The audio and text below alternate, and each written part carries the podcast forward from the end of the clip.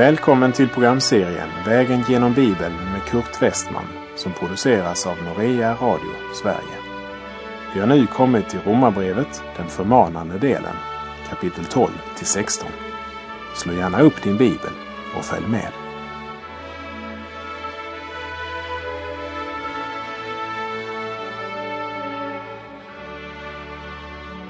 Ja, vi avslutade förra programmet med ett citat ifrån Ordspråksboken. Det är Herrens välsignelse som ger rikedom och egen möda lägger inget därtill. Och Romarbrevet 11.35 ställde frågan Vem har gett Gud något som han måste betala igen? Det vill säga, vad har vi som vi inte har fått av Gud? Och därmed har vi kommit till kapitel 12 och den tredje huvuddelen av Romarbrevet. Som du minns så utgjorde de åtta första kapitlen den läromässiga delen. Kapitlen 9 till och med 11 var den frälsningshistoriska delen och kapitel 12 till och med 16 är förmaningsdelen. Så den talar alltså om den kristnes ansvar och förpliktelser. Det handlar alltså om den praktiska tillämpningen av de teologiska sanningar som Paulus har talat om tidigare i Romarbrevet. I början av Romarbrevet fick vi se frälsningens hjälm och trons sköld. Men här i den sista delen blir fötterna iklädda villighetens skor till att gå med fridens evangelium.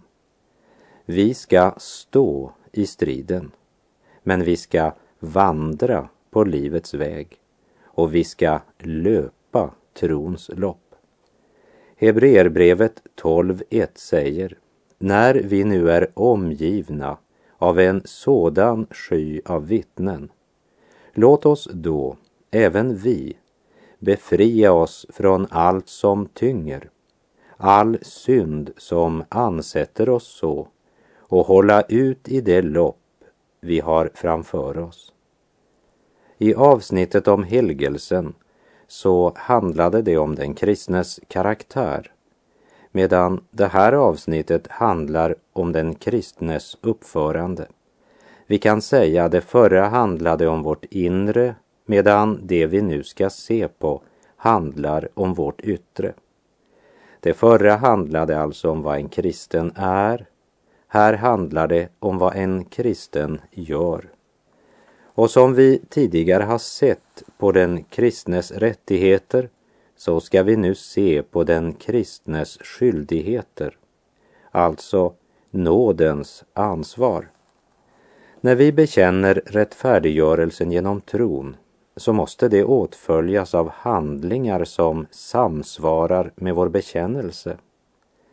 En annan sak som är viktig att vara klar över innan vi vandrar genom kapitel 12 i Romarbrevet, det är att den kristnes liv får sitt uttryck här i denna värld genom vårt förhållande till de människor som vi kommer i kontakt med. Och för den relationen måste det finnas normer. Det är så lätt att skriva ner regler för vårt uppförande, men Paulus gör inte det. Han har befriat oss från den mosaiska lagen. Och det gjorde han inte för att vi skulle sättas under ett annat lagiskt system. Det finns en hel del kristna som kallar sig själva för avskilda kristna därför att de inte gör det och inte det eller det och det är kanske 15-20 saker som de inte gör. Faktum är att de gör ingenting. Och de som inte gör någonting, de är farliga. För de har så god tid till skvaller, så du ska passa dig för dem. De borde inse att en kristen har inte fått lagar och regler. Men ändå skriver Paulus normer som är viktiga principer som vägledning för en kristen. Den helige Ande ger den troende en livets vägkarta som visar de tvära kurvorna men inte hastighetsbegränsningen. Han visar den troende övernattningsställen och rastplatserna efter färdvägen utan att kommendera den troende att stanna vid just den ena av dem. På ett sätt kan vi säga att romarbrevet handlar om dom, nåd och helgelse och i den ordningen. Och det måste vara i den ordningen. För Paulus kunde inte förkunna nåden för människor som inte visste vad synd var. På samma sätt som han inte kunde förkunna helgelse för sådana som inte visste vad nåd var. Därför handlar romarbrevet om dom och så nåd och därefter om helgelse och ansvar. Romarbrevet 12 är inte förmaningar som ska göra den kristne till en helgad person. Men det är omvänt. Det är den helgade som lever efter förmaningarna i kapitel 12. Liksom man inte kan sätta sig på en vägvisare som säger Stockholm 98 kilometer eftersom skylten inte kan föra oss dit. Men det är den som har bil som kan köra dit skylten visar. Hur nödvändigt det än är med vägvisare så kan inte vägvisaren föra oss dit vi ska, liksom förmaningarna i sig själva inte ger oss kraft att leva som kristna.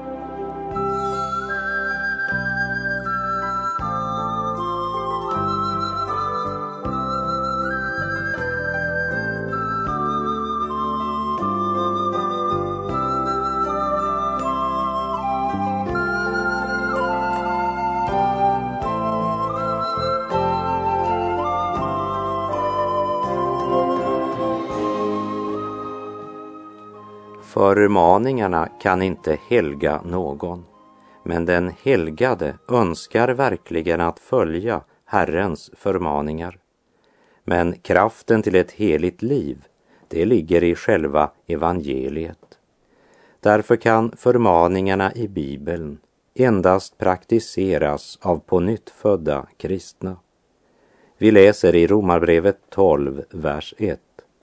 Så förmanar jag nu er bröder vid Guds barmhärtighet att frambära era kroppar som ett levande och heligt offer som behagar Gud, er andliga gudstjänst.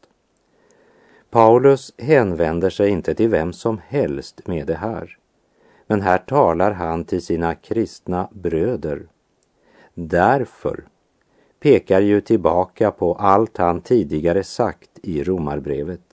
Det vill säga, här möter vi åter ordningsföljden, domen, nåden och förpliktelsen, det vill säga konsekvensen av domen och nåden.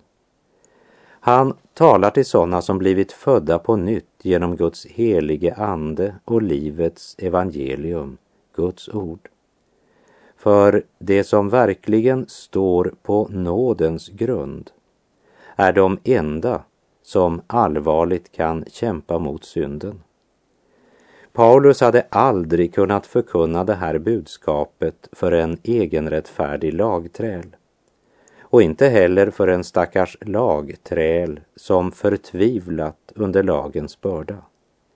Därför ber jag er bröder Lägg också märke till att han inte säger befaller er, men jag ber er.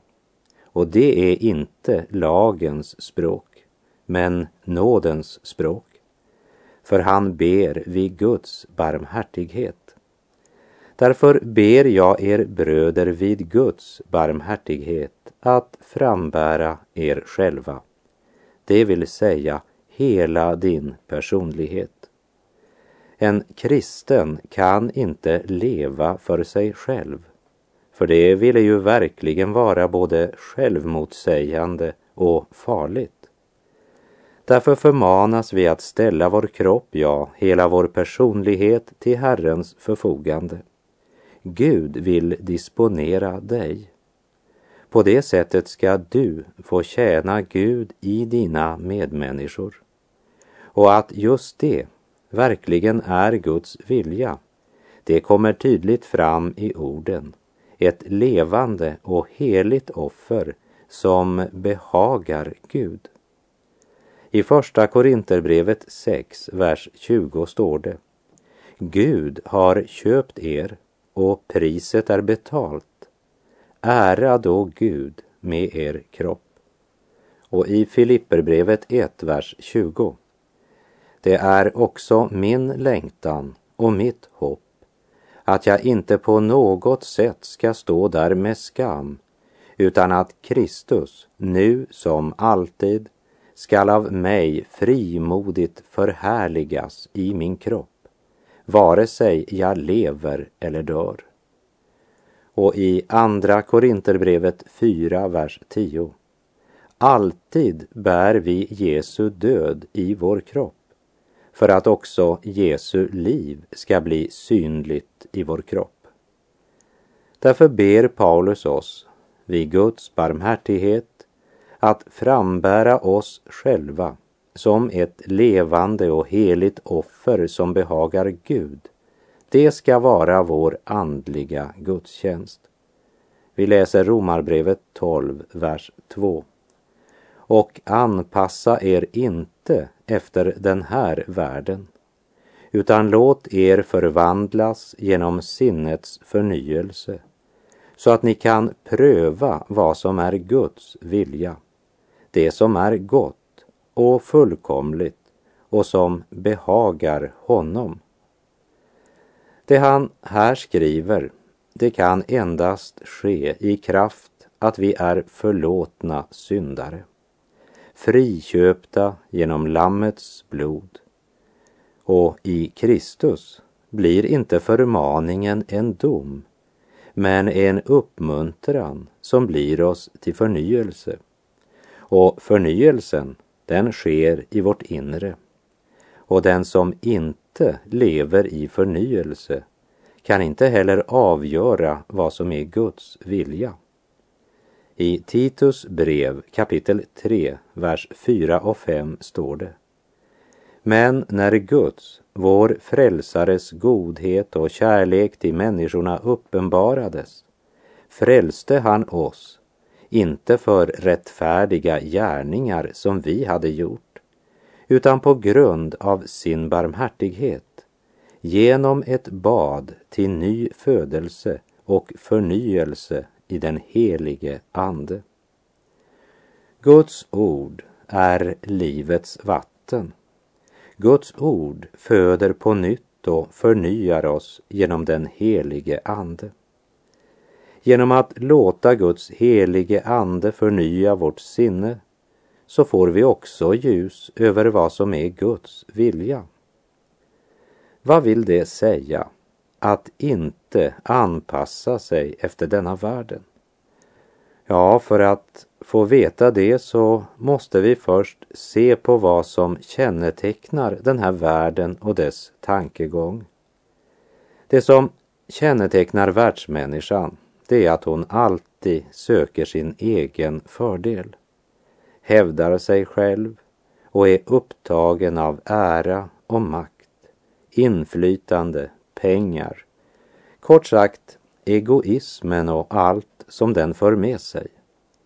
Och världsmänniskan önskar inte finna livsnormen i Guds ord, men i sina egna religiösa och estetiska behov.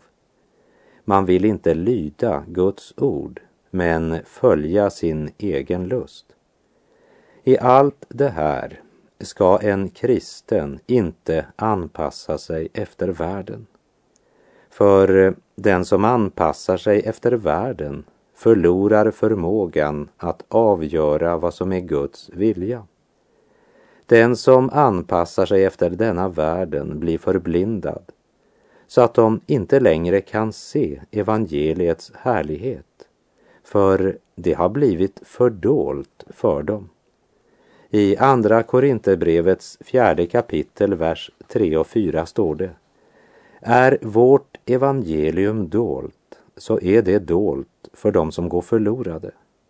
Ty den här tidsålderns Gud har förblindat de otroendes sinnen så att de inte ser ljuset som strålar ut från evangeliet om Kristi härlighet, han som är Guds avbild. För att förstå och avgöra vad som är Guds vilja är vi alltid beroende av en inre förnyelse. För Paulus talar här inte om att försöka uppföra sig fint, men om att verkligen leva i daglig gemenskap med Gud. Han talar om en äkta gudstjänst eftersom Kristus utgav sig själv för oss. Därför är nu alla som tror på honom präster och har en motsvarande offertjänst. Vi ska inte bära fram våra kroppar som ett offer genom att dö. Men Guds ord säger att för vår del handlar det om ett levande offer. Och det är ett offer som behagar Gud och som bland annat består i att vi inte anpassar oss efter denna världen. Och därför att vi inte anpassar oss efter denna världen så kommer världen att hata oss.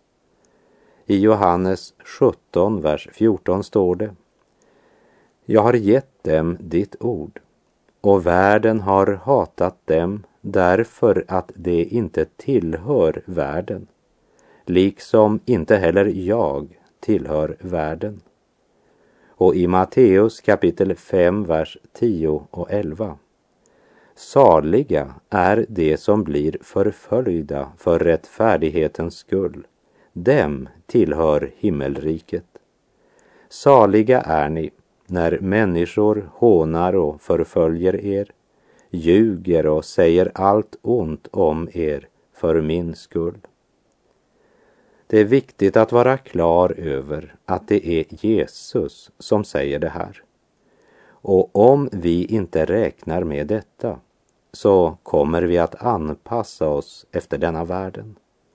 Och då blir vi inte förvandlade genom att förnyas, utan vi blir förblindade av denna världens Gud och kan då inte längre avgöra vad som är Guds vilja.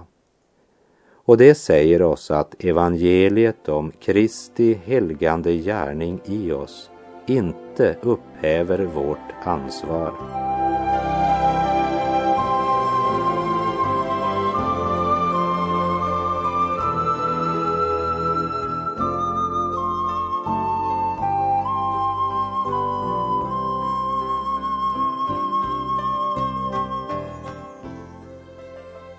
Romarbrevet kapitel 12 och vers 3. Ty i kraft av den nåd som jag har fått säger jag till var och en bland er, ha inte högre tankar om er själva än ni bör ha, utan tänk förståndigt efter det mått av tro som Gud har tilldelat var och en. I kraft av den nåd som jag har fått här betyder nåd det samma som nådegåva, andlig utrustning. Det vill säga den utrustning som Gud ger den troende för arbetet i Guds rike och för den speciella gärning som den enskilda har. Paulus varnar oss för att försöka uppnå positioner eller vinna anseende i den kristna gemenskapen. Jag har genom åren sett att i kristet arbete är det ganska många människor i församlingen som gärna vill ha ett kontor. Ska du bli en framgångsrik pastor idag och ha många som arbetar som myror för dig så ska du inreda många kontor. Utnämna många kommittéer och styrelser och ha presidenter, ordföranden och ledare och du kommer att få många att arbeta för dig som eljest aldrig hade gjort någon insats av andra orsaker. Varför? Därför att de har högre tankar om sig själva än de borde ha. Och de vill gärna markera sin egen betydelse genom sin ställning i församlingen. Jag har fått flera erbjudanden om att vara med i styrelsen för olika organisationer. Men jag har tackat nej. Helt enkelt därför att jag vet att jag har inte någon utrustning för en sån uppgift. Jag skulle inte bli till någon verklig nytta. Vi läser vers 4 och 5.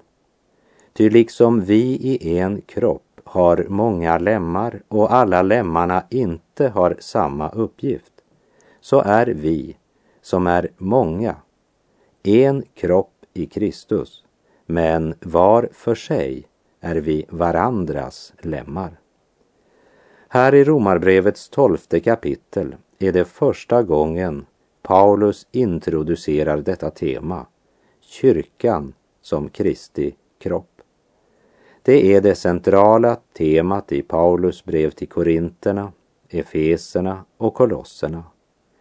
Församlingen ska som Kristi kropp fungera som en kropp. Och det betyder att många medlemmar har inte samma utrustning. Och jag tror inte heller att Paulus här ger oss en komplett lista över alla gåvor. Men han ger oss några exempel vers 6 till och med 8. Vi har olika gåvor allt efter den nåd som vi har fått. Den som har profetians gåva skall profetera i överensstämmelse med tron. Den som har gåvan att tjäna ska tjäna i sin uppgift. Den som undervisar skall undervisa i läran. Den som förmanar ska göra det i den uppgiften.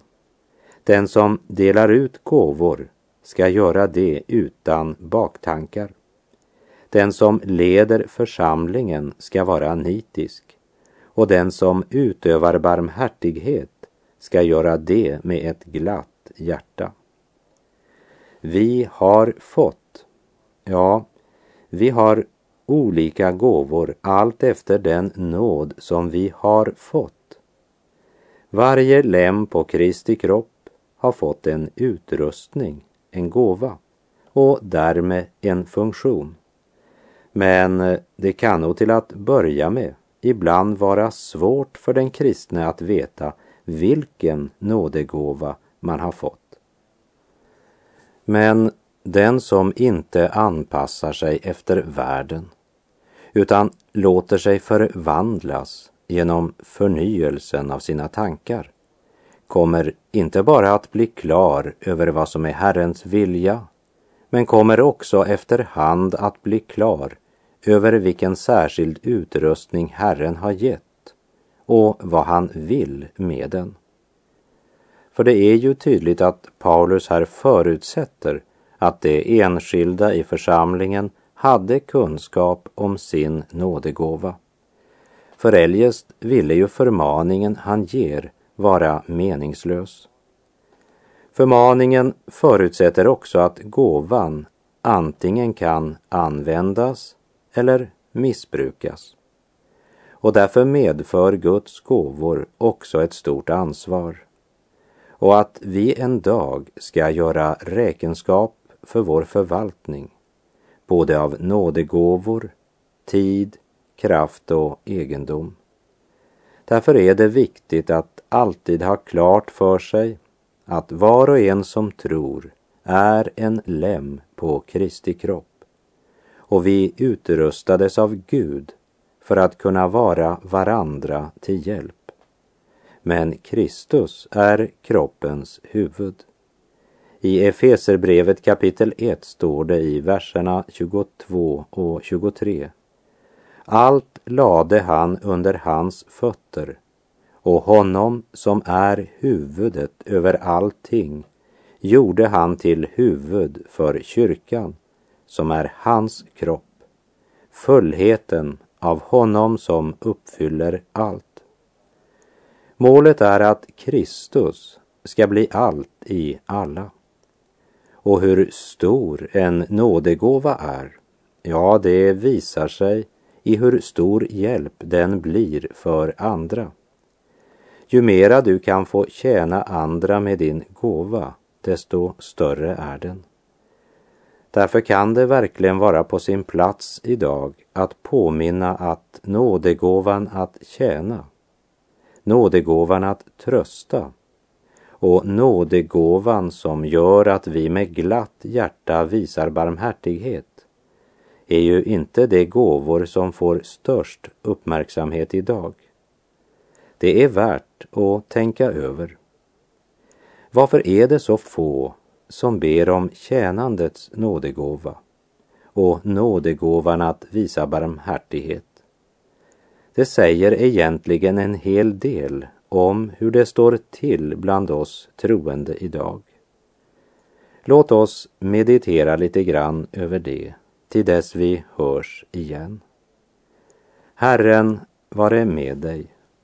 Må han i sin nåd utrusta dig med den gåva som han ser vara till nytta för din församling. Och må Herren ge oss visdom att hjälpa varandra att upptäcka vilken gåva vi har. Och må han ge ödmjukhet att använda gåvan till välsignelse för våra medmänniskor och till ära för sitt rike. Må hans välsignelse vila över dig. Gud är god.